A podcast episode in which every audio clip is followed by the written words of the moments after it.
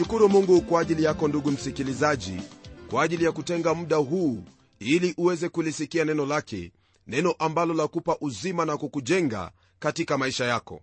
Neno hili la mungu si tu habari za kwenda mbinguni bali wakati ambapo twaendelea kuwa na tumaini hilo la kumsubiri bwana yesu kristo aje twajifunza jinsi ambavyo twahitaji kuyaishi maisha yetu hapa ulimwenguni. Na kwa msingi wa hili ambalo twajifunza basi twapata lile ambalo latufaa sisi katika maisha yetu. Nam twaendelea na somo letu ambalo latoka kwenye kitabu cha amosi sura hiyo ya kwanza kwanzia aya ya 4 hadi aya ya 15 mpendwa msikilizaji kwenye sehemu hii ambayo nimetajia hasa kipengele cha kwanza ambacho tutashughulika nacho ni kuhusu hukumu ya mungu juu ya shamu. Nitasoma kuanzia aya ya tatu ili tuweze kupata hayo ambayo yatatupa msingi kuhusu hukumu ya mungu juu ya shamu neno lake bwana lasema hivi kwenye aya ya tatu na ya nne. Haya ndiyo asemayo bwana kwa makosa matatu ya dameski nam kwa manne sitaizuia adhabu yake isimpate kwa sababu wameipura gileadi kwa vyombo vya kupuria vya chuma. Lakini nitapeleka moto uingie katika nyumba ya hazaeli nao utayateketeza majumba ya benhadadi. Kwa mujibu wa hili ambalo twalisoma hapa ndugu msikilizaji twaona kwamba mungu ananena habari ya jinsi ambavyo dameski walivyowafanya wale watu wa gileadi.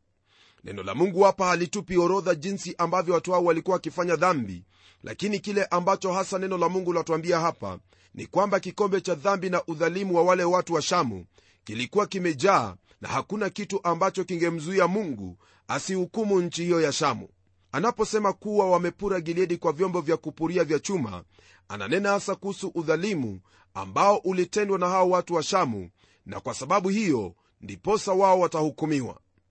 Vyombo hivyo vya kupuria ngano vilikuwa ni vikali na yaaminika kwamba watu hao wa shamu walivitumia vyombo hivyo ili kurarua miili ya watu wa gileadi unaposoma kwenye kile kitabu cha wafalme wa pili sura ya 1 aya hiyo ya 32 hadi 33 neno lake bwana latuambia maneno haya siku zile bwana akaanza kupunguza israeli.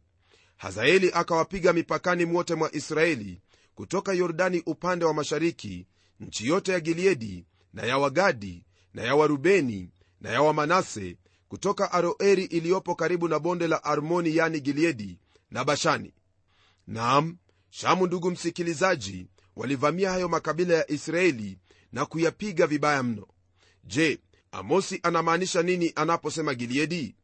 Gileadi ndugu msikilizaji ni sehemu ya mashariki mwa mto wa yordani. Ni nchi iliyofika bahari ya galilaya ambapo makabila ya rubeni gadi na manase waliishi. Shamu nayo ilikuwa kaskazini mwa nchi hiyo na hivyo wao waliteremka tu na kuanza kuangamiza wale watu na kuwapiga kama vile ambavyo neno lake mungu latwambia kwenye kitabu hicho cha wafalme wa pili sura ya 1 aya hiyo ya 32 hadi 33 na kwa kuwa watu hao walifanya mambo yale ndiposa neno hili latuambia kwamba mungu atapeleka moto uingie katika nyumba ya hazaeli nao utayateketeza majumba ya benhadadi.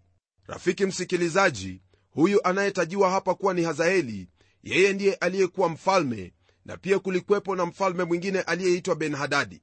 Dameski inayotajwa kwenye sehemu hii ya maandiko siyo dameski ambayo ipo siku hii ya leo. Nam mji huo ni mji ambao umekuwa ukiharibiwa mara kwa mara na umehamishwa mara kadhaa toka katika sehemu ambayo ilijengwa mara ya kwanza. Unapotazama kwenye aya ya tano neno lake mungu liendelea kwa kutwambia hivi nami nitalivunja komeo la dameski na kuwakatilia mbali wenyeji wa bondeni mwa aveni na yeye ashikaye fimbo ya enzi katika bethadini na watu wa shamu watakwenda katika hali ya kufungwa hata kiri asema bwana. Mpendwa msikilizaji kuhusiana na hili ambalo neno lake bwana laendelea kutwambia hapa ni wazi kwamba mungu atakatilia mbali uzao wote wa wale ambao ni watawala katika shamu. Na zaidi watu hao wa shamu watakwenda hali ya kufungwa hata kiri. Kwa taarifa yako sehemu hiyo ambayo yaitwa kiri hasa ilikuwa ni mkoa mmoja katika ule utawala wa babeli. Nam wakati ambapo nebukadreza mfalme wa babeli alipokuwa akivamia nchi na kushinda nchi basi taifa hilo la shamu lilianguka mikononi mwake na hao watu walichukuliwa hata kiri. Kwa hivyo neno lake bwana lilitimia kulingana na ujumbe wa nabii amosi. Tunapogeukia aya ya sita ndugu msikilizaji neno lake bwana lanena kuhusu hukumu ya mungu juu ya filistia kwa sababu ya kuwafanya watu wa mungu kuwa watumwa. Neno la bwana lasema hivi kwenye aya ya 6 hadi nane. Haya ndiyo asemayo bwana kwa makosa matatu ya gaza naam kwa manne sitaizuia adhabu yake isimpate kwa sababu waliichukua katika hali ya kufungwa kabila nzima wawatie katika mikono ya edomu. Lakini nitapeleka moto juu ya ukuta wa gaza nao utayateketeza majumba yake. Nami nitamkatilia mbali mwenyeji katika ashdodi na yeye ashikaye fimbo ya enzi katika ashkeloni. Nami nitageuza mkono wangu uwe juu ya ekroni na mabaki ya wafilisti wataangamia asema bwana mungu kama vile ambavyo neno lake bwana lanena hapa ndugu msikilizaji twaona kwamba hapa siyo eti mungu anahesabu dhambi za watu hawa lakini msemo ni huo huo tu kwamba dhambi za watu hawa zilikuwa zimefika kipimo cha juu zaidi na kilikuwa kimemwagika na kwa hivyo hakukwepo na lingine ila mungu kuweza kuhukumu nchi hiyo. Naam ananena kwamba adhabu hiyo hasa itakuwa ni kwa kuwa watu hao wa gaza walichukua kabila nzima na kuwatia mikononi mwa edomu neno hili latuambia kuwa atakata mwenyeji kutoka ashdodi pamoja na yule ashikaye fimbo ya enzi katika ashkeloni. Mpendwa msikilizaji tazama jinsi ambavyo mungu anavyosema hapa kwamba hakuna mtu atakayeokoka kwa sababu ya dhambi ambazo waliwafanya watu wa mungu kwa kuwachukua na kuwauza kama watumwa huko edomu. Kumbuka kwamba mataifa haya ndugu msikilizaji hayakuwa ni mataifa ambayo yalikuwa yanajua matakwa yake mungu lakini kwa kuwa kuna sheria ambayo imeandikwa katika mioyo ya wanadamu na licha ya kuwa mtu ajui zile amri kumi au yale ambayo mungu anamhitaji kuyatenda kuna hiyo sheria iliyo ndani ambayo ni lazima aifuate. Lakini watu hao hawakufuata ile sheria ambayo ilikuwa ikiwaongoza kusudi watende mema bali wao walikiuka na kuweza kutenda vile ambavyo walivyotaka. Na ni kwa sababu hiyo ndugu msikilizaji ndiposa mungu anasema kwamba atawahukumu yani atautuma moto juu ya ukuta wa gaza nao utateketeza hata majumba yao. Katika orodha ya historia ya enzi ya hezekia twasoma kwamba aliwapiga wafilisti hadi gaza na mipaka yake tangu mnara wa walinzi hata mji wenye boma. Waweza kusoma mambo haya kwenye kile kitabu cha wafalme wa pili sura hiyo ya 18 aya ya 8 unaposoma sehemu hiyo ndugu msikilizaji utaona jinsi ambavyo neno lake mungu lilitimia juu ya kila nchi ambayo mungu alinena hukumu juu yake. Naam jambo hili pia lathibitisha kwamba mungu ni mungu juu ya miungu yote na tena ni juu ya mataifa yote naye hutawala ulimwengu wote kama vile anavyotaka. Kwa sababu hiyo basi ni vyema ufahamu kuwa hakuna lolote ambalo waweza kutenda nawe useme kwamba kwa kuwa haumwamini huyu mungu wa israeli hakuna lolote ambalo litakupata. Tayari nimekwisha kuambia kwamba mungu ni mungu juu ya mataifa yote ni mungu juu ya ufalme zote naye ana utawala ulimwengu huu. Tena ndiye hakimu wa haki juu ya ulimwengu wote. Chunga lile ambalo unawafanyia watu maana watu hawa ni wa mungu nawe iwapo una uwezo wowote ule unawajibika kuwalinda watu hawa na kuwatendea mema. Tunapoendelea kwenye aya ya 9 na 1 neno la mungu lanena hukumu juu ya nchi hiyo ya tiro. Nalo na neno lasema hivi haya ndiyo asemayo bwana kwa makosa matatu ya tiro naam kwa manne sitaizuia adhabu yake isimpate. Kwa sababu wameitia kabila nzima katika mikono ya edomu wala hawakulikumbuka agano la undugu. Lakini nitapeleka moto juu ya ukuta wa tiro nao utayateketeza majumba yake. Kulingana na haya ambayo twayasoma hapa ningelipenda ufahamu kwamba hasa nchi hiyo ya tiro walikuwa ni marafiki sana na israeli. Mfalme wa tiro pamoja na mfalme daudi walikuwa ni marafiki sana na katika historia ya israeli yote hakukuwepo na wakati mmoja ambapo israeli walivamia tiro. Na kwa sababu hiyo watu hao walikuwa kama ndugu maana walikuwa wanasaidiana katika kila njia. Kwa mfano wakati ambapo hekalu ilikuwa ikijengwa miti iliyotoka kule tiro pamoja na wafanyikazi ndio waliofanya kazi ya kukusanya yale yote ambayo yatahitajika kwa ajili ya ujenzi wa hilo hekalu. Naam daudi alimheshimu mfalme wa tiro naye mfalme wa tiro alimheshimu mfalme daudi na kwa sababu hiyo walikuwa ni kama ndugu. Lakini baada ya kifo cha daudi watu hao walibadilika na kusahau lile agano la undugu lililokuwepo kati ya mfalme huyo wa tiro na daudi na jinsi ambavyo walikuwa wameishi kama ndugu. Badala yake waliwachukua watu wa israeli walichukua kabila nzima na kulitia katika mikono ya edomu ni kwa msingi huo ndipo ambapo neno la mungu lasema kwamba moto utapelekwa juu ya ukuta wa tiro nao utayateketeza majumba yake. Msikilizaji hili ni jambo ambalo latufundisha kwamba iwapo kuna hali yoyote ile ambayo tunayo ya undugu iwe ni jirani yako au mtu awaye yeyote yule ni lazima ujaribu jinsi inavyowezekana ndani yako kuendeleza huo uhusiano mwema uliopo kati yako naye. Maana mungu anakuangalia naye anasema kwamba jirani yako anaishi chini ya mbawa zako kwa hivyo ni lazima umtunze na kumsaidia jinsi ambavyo inahitajika. Watu hao watiro walisahau hilo na wakafanya hayo mabaya ambayo mungu amewahukumu kwayo. Msikilizaji wakati wowote unapotenda matendo mema kwa ndugu yako au kwa mtu awaye yote yule wewe wajitendea mwenyewe. Nam hilo ndilo ambalo lahitajika katika maisha yako hasa wewe mtoto wa mungu. Tunapoendelea ndugu yangu twageukia aya hiyo ya 11 hadi 12 ambayo hasa yanena kuhusu hukumu ya mungu juu ya edomu kwa sababu wao walijilipizia kisasi. Hukumu iliyotangazwa juu ya edomu ilikuwa ni kwa sababu ya kile ambacho kilitendeka kati ya esau na yakobo. Kwa hili ningelipenda kukukumbusha tu kwamba edomu walikuwa ni wa uzao wake esau na wale wa israeli walikuwa ni wa uzao wake yakobo. Kwa hivyo uhasama ulikuwepo kwa sababu ya ule urithi ambao yakobo alimnyang'anya au kumhadaa esau. Mpendwa msikilizaji yale ambayo yalitendeka miaka nyingi iliyopita vizazi baada ya vizazi vikapita na kwenda lakini uchungu ulikuwepo bado kwa sababu ya lile ambalo lilitendeka kwa hao ambao walikuwa ni baba wa taifa hizi mbili. Kutokana na hali hiyo basi ndiposa watu wa edomu walifanya unyama huo ambao tunausoma kwenye aya ya 11 hadi 12 inayotwambia hivi.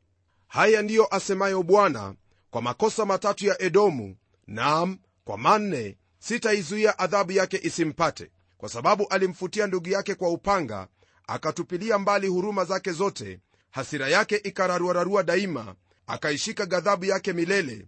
Lakini nitapeleka moto juu ya temani nao utayateketeza majumba ya bosra. Kama vile nimekuelezea hapo awali ndugu msikilizaji hilo ambalo lilitendeka kati ya esau na yakobo ndilo ambalo lilimfanya huyu edomu afanye hayo ambayo aliyafanya. Alitupilia mbali huruma zake zote hasira yake ikararuararua na akashika ghadhabu yake milele. Waweza kukumbuka kwenye kile kitabu cha mwanzo esau alipokutana na ndugu yake yakobo walikumbatiana na kubusiana na hata kuombana msamaha. Na wala esau hakunena lolote lile kuhusu urithi ambao yakobo alitwaa kutoka kwake. Nam ingeliwezekana kufikiriwa kwamba mambo yale yalikuwa yamekwisha kabisa na wala hayakuwepo tena katika moyo wa esau. Lakini kama vile tunavyoona kwenye kitabu hiki twaona kwamba kulikuwepo na ghadhabu pamoja na hasira ndani ya moyo wa edomu jambo ambalo huenda lilipitishwa toka kwa baba hadi mtoto na vizazi vyote vya edomu vikafahamu kwamba yote ambayo israeli walikuwa nayo ni yao kwa kuwa baba yao kwa hadaa aliwanyang'anya urithi wao hasira hiyo ndugu msikilizaji ndiyo huenda iliwafanya watu hao kufanya jinsi walivyofanya. Naye mungu anasema kwamba hilo walilolifanya lilikuwa ni baya maana mungu atamhukumu atapeleka moto juu ya temani nao utayateketeza majumba ya bosra. Mji mkuu wa edomu uitwao petra ni mji ambao ni wa kipekee ulimwenguni kote kwani ulichongwa kutoka kwenye mawe na ulikuwa katika sehemu iitwayo temani. Lakini ndugu msikilizaji lolote ambalo liliweza kuharibiwa wakati ule liliharibiwa. Na sasa katika majumba hayo ambayo yatajiwa hapa ya bosra pamoja na hiyo sehemu ya temani ni mahali ambapo ni ukiwa. Maana hakuna mtu awaye yeyote yule anayeishi kwenye sehemu hiyo. Walihukumiwa kwa sababu walijilipizia kisasi na kuona wivu juu ya ndugu yao israeli. Kwenye aya ya13 ndugu msikilizaji neno lake mungu liendelea kwa kutwambia yafuatayo kuhusu mataifa yale yaliyokuwa yamezunguka israeli. Neno lasema hivi haya ndiyo asemayo bwana kwa makosa matatu ya wana wa amoni naam kwa manne sitaizuia adhabu yake isimpate kwa sababu wamewapasua wanawake wa gileadi wenye mimba ili wapate kuongeza mipaka yao. Ndugu msikilizaji hapa twaona kwamba neno la mungu latuingiza katika sehemu hiyo inayonena kuhusu hukumu ya mungu juu ya amoni kwa sababu ya hatia yao ya kufanya udhalimu na kutumia mabavu kusudi waweze kusongeza mipaka yao. Taifa hili la amoni ni miongoni mwa mataifa hayo ambayo yalikuwa yamezunguka taifa hilo la israeli. Kumbuka kwamba tulianza na shamu tukaingia foenika tukaenda chini hadi filistia hadi edomu na sasa tupo kusini yani katika amoni. Na hapa tuona kile ambacho kilimsababisha mungu kuhukumu taifa hilo la wana wa amoni hawa wanaotajiwa kuwa ni wana wa amoni walikuwa mashariki mwa mto wa yordani na waliungana na shamu kuvamia yale makabila yaliyokuwa yanaishi mashariki mwa mto huo wa yordani ambao yaitwa gileadi. Walifanya vile ili waongeze mipaka yao. Tazama jinsi ambavyo neno la mungu lasema. Neno hili lasema kwamba wao walipasua wanawake wa gileadi wenye mimba ili wapate kuongeza mipaka yao. Nasikitika kwamba ndugu msikilizaji mambo haya ndiyo ambayo hufanyika mara vita vinapozuka katika sehemu. Watu hutenda unyama watu hufanya mambo ambayo ni ya kuhuzunisha mambo ambayo ni chukizo kweli kweli. Watu hufanya vitu ambavyo iwapo utamwambia kwamba leo hii waweza kutenda atasema kwamba hawezi. Lakini mara tu kunapopatikana nafasi yoyote ile ya kufanya uhasama atafanya hivyo. Hiyo ndiyo hali yetu mwenzangu kama wanadamu na ni neema yake mungu tu ndiyo ambayo inatutunza maana mungu angelituacha peke yetu hatungelikwepo. Tungekuwa tumemalizana na wanyama ndiyo ambao wangekuwa wakiishi. Msikilizaji ndiposa ninakuhimiza uweze kuyafikiria maisha yako maana iwapo mungu atakuacha peke yako wewe hautakuwa jinsi ulivyo. Utakuwa ni kiumbe ambacho kina ubaya mwingi mno. Neno la mungu liendelea kwa kusema hivi kwenye aya ya 14 na 15 lakini nitawasha moto katika ukuta wa raba nao utayateketeza majumba yake pamoja na kupiga kelele siku ya vita pamoja na tufani katika siku ya chamchela na mfalme wao atakwenda utumwani yeye na wakuu wake wote pamoja asema bwana.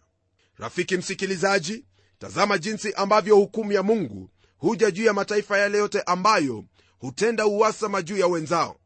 Hili ni jambo ambalo latuonyesha kuwa hukumu ya mungu iliyokuwa juu ya wana wa amoni ni jambo ambalo laweza kutupata sisi iwapo hatutakaa kama vile ambavyo twahitajika kukaa au kuishi. Raba ulikuwa ni mji mkubwa sana nao ulikuwa ni mji mkuu wa amoni. Baadaye ulibadilishwa jina na kuitwa filadelfia katika ule utawala wa wayunani. Siku hizi ndugu msikilizaji ni mji mkuu wa taifa la yordani ambao waitwa aman. Kwa wale ambao wametembelea sehemu hizo wanaweza kuona mijengo ya kale inayodhihirisha kwamba kwa hakika mji huo uliharibiwa kama vile mungu alivyonena kwa kinywa cha nabii wake amosi. Jambo ambalo nalinena hapa ndugu msikilizaji au jambo ambalo twalisoma kwenye kitabu cha amosi ni yale ambayo nabii elisha alinena kwa huyo mfalme hazaeli alipokuwa anamwambia habari za siku za usoni za huo ufalme wa shamu. Nam jambo hili ndilo ambalo twalisoma kwenye kitabu cha wafalme wa pili sura ya 8 kwanzia aya ya 7 hadi 15 nalo neno la mungu lasema hivi. Kisha elisha akaenda dameski na benhadadi mfalme wa shamu alikuwa hawezi. Akaambiwa ya kwamba yule mtu wa mungu amefika hapa. Mfalme akamwambia hazaeli chukua zawadi mkononi mwako ukaende ili kumlaki yule mtu wa mungu ukamuulize bwana kwa kinywa chake kusema je nitapona ugonjwa huu. Basi hazaeli akaenda kumlaki akachukua zawadi mkononi mwake za kila kitu chema kilichopatikana dameski kiasi cha mizigo ya ngamia 40 akaenda akasimama mbele yake akasema mwana wako benhadadi mfalme wa shamu amenituma kwako kusema je nitapona ugonjwa huu elisha akamwambia enenda ukamwambie bila shaka utapona lakini bwana amenionyesha ya kwamba bila shaka atakufa. Akamkazia macho hata akatahayari na yule mtu wa mungu akalia machozi. Hazaeli akasema bwana wangu analia nini? Akajibu kwa sababu nayajua mabaya utakayowatenda wana wa israeli. Utazichoma moto ngome zao utawaua vijana wao kwa upanga utawaseta seta watoto wao wachanga na wanawake wao wenye mimba utawapasua. Hazaeli akasema lakini mimi mtumwa wako ni nani? Mimi niliye mbwa tu hata nifanye jambo hili kubwa? Elisha akajibu bwana amenionyesha ya kwamba wewe utakuwa mfalme juu ya shamu. Ndipo akamwacha elisha akarudi kwa bwana wake naye akamwambia elisha alikwambiaje? Akajibu aliniambia ya kuwa bila shaka utapona. Ikawa siku ya pili yake akatoa tandiko la kitanda akalichovya katika maji akalitandaza juu ya uso wake hata akafa. Na hazaeli akatawala badala yake. Kulingana na haya ambayo tumeyasoma ndugu msikilizaji haya ni yale ambayo mungu alimwonyesha nabii elisha kuhusu yale ambayo wale watu wa shamu watawatendea wana wa israeli. Naam hivyo ndivyo ambavyo neno la mungu latuambia kwamba walitenda hasa kulingana na hicho kitabu cha amosi na ndiposa hukumu ya mungu ii juu yao. Mpendwa msikilizaji ni jambo ambalo ni la kututia moyo na pia ni jambo la kututia hofu katika mioyo yetu kwamba lolote lile ambalo mungu amelinena kuwa litatendeka ni lazima litatendeka. Mambo haya ambayo tumeyasoma yote ni mambo ambayo yalitendeka na hiyo ni kutuonyesha kwamba kwa hakika biblia ni neno lake mungu. Nitakuuliza wewe mwenyewe uchukue muda wako na nafasi yako ya kutafiti na kuangalia neno hili la mungu iwapo hauliamini. Na kama unaliamini basi fuatilia neno lake mungu tenda neno lake mungu maana uzima wako huu katika neno hili ulinzi wako ufanisi wako na yote ambayo unayahitaji maishani mwako yamo katika neno hili. Mpendwa msikilizaji nitaomba pamoja nawe kwa kuwa mungu huyu ambaye twamwabudu ndiye yaweza kutusaidia ili tuyatende hayo ambayo yanatufaa yanayoleta kibali chake na siyo hukumu yake. Na tuombe. Baba mfalme tena mungu uishie milele na kushukuru kwa ajili wewe ndiwe mungu na wala hakuna mungu mwingine maana unatawala mbingu za mbingu na kotekote kote ulimwenguni na hata chini ya ulimwengu bwana wewe ni mtawala. Tazama tumejifunza neno lako tumefahamu kwamba wewe unayajua yote kwa maana yale yote ulionena kupitia manabii wako mengi yametimia na mengine bado lakini tunauhakika kwamba yatatimia. Zaidi ya yote tuomba kwamba utatawala maishani mwetu utatawala katika mioyo yetu kusudi tuweze kutenda hayo ambayo yanakupendeza kulingana na maadili yako na kanuni zako. Hili ndilo ombi langu hata kwa huyu ndugu yangu msikilizaji maana amefahamu kweli hii kweli kwamba mungu anapokuwa mtawala moyoni kwa imani kupitia mwana wake yesu kristo basi lile ambalo hufanyika ni kwamba huyo anayetawaliwa yeye hufanya yale yaliyo mapenzi yako ewe mungu. Bwana najua kwamba anapolisoma neno lako utaendelea kumfunulia zaidi utaendelea kumwonyesha kweli iliyomo humu kwa sifa na utukufu wa jina lako. Naomba haya nikiamini kwamba ndiyo yatakayotendeka kwa kuwa nimeomba kwa imani katika jina la yesu kristo. Amen. Ndugu msikilizaji imekuwa ni furaha yangu kuwa pamoja nawe na kwamba mungu ataendelea kukubariki unapoendelea kuyazingatia haya ambayo tumejifunza leo hii. Usisahau mungu ndiye mtawala mwache atawale moyoni mwako nawe utakuwa ni mbarikiwa siku zote. Tukutane tena kwenye kipindi kijacho ili tuweze kuangalia ni yapi yatakayotukia katika sura ya pili ya hiki kitabu cha amosi. Hadi wakati huo na kutakia baraka na neema zake mungu. Mimi ni mchungaji wako jofre wanjala munialo na neno litaendelea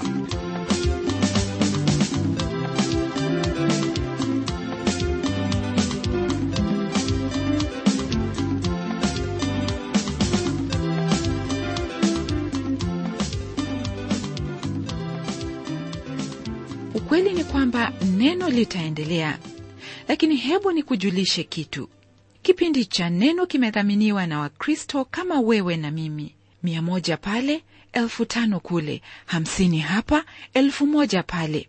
Hivyo hivyo tu kama waswahili walivyosema kidogo kidogo hujaza kibaba. Ndivyo mchango wa wakristo kote nchini kimeendelesha hiki kipindi ikiwa unahisi roho mtakatifu akikuongoza kusaidiana na wenzetu ambao ni wadhamini wa hiki kipindi hebu tafadhali tuandikie hundi kwa transworld radio. Kisha uitume kwa anwani yetu ambayo ndiyo hii ifuatayo. Kwa mtayarishi kipindi cha neno transworld radio. Sanduku la posta ni 21514 nairobi kenya kumbuka hakuna kiasi hakuna kiwango. Wewe toa tu jinsi mungu atakavyokuongoza. Na kabla sijamalizia hebu ni kujulisha ya kwamba transworld radio imekuandalia kipindi kingine ambacho kitakujia hapo baada ya mkutasari wa habari. Kipindi chenyewe kinaitwa uzima wa milele. Hebu usiondoke na hadi kipindi kingine kijacho ni mimi mtayarishi wa kipindi hiki pamela omodo nikikuaga nikikutakia amani ya mwenyezi mungu. Neno litaendelea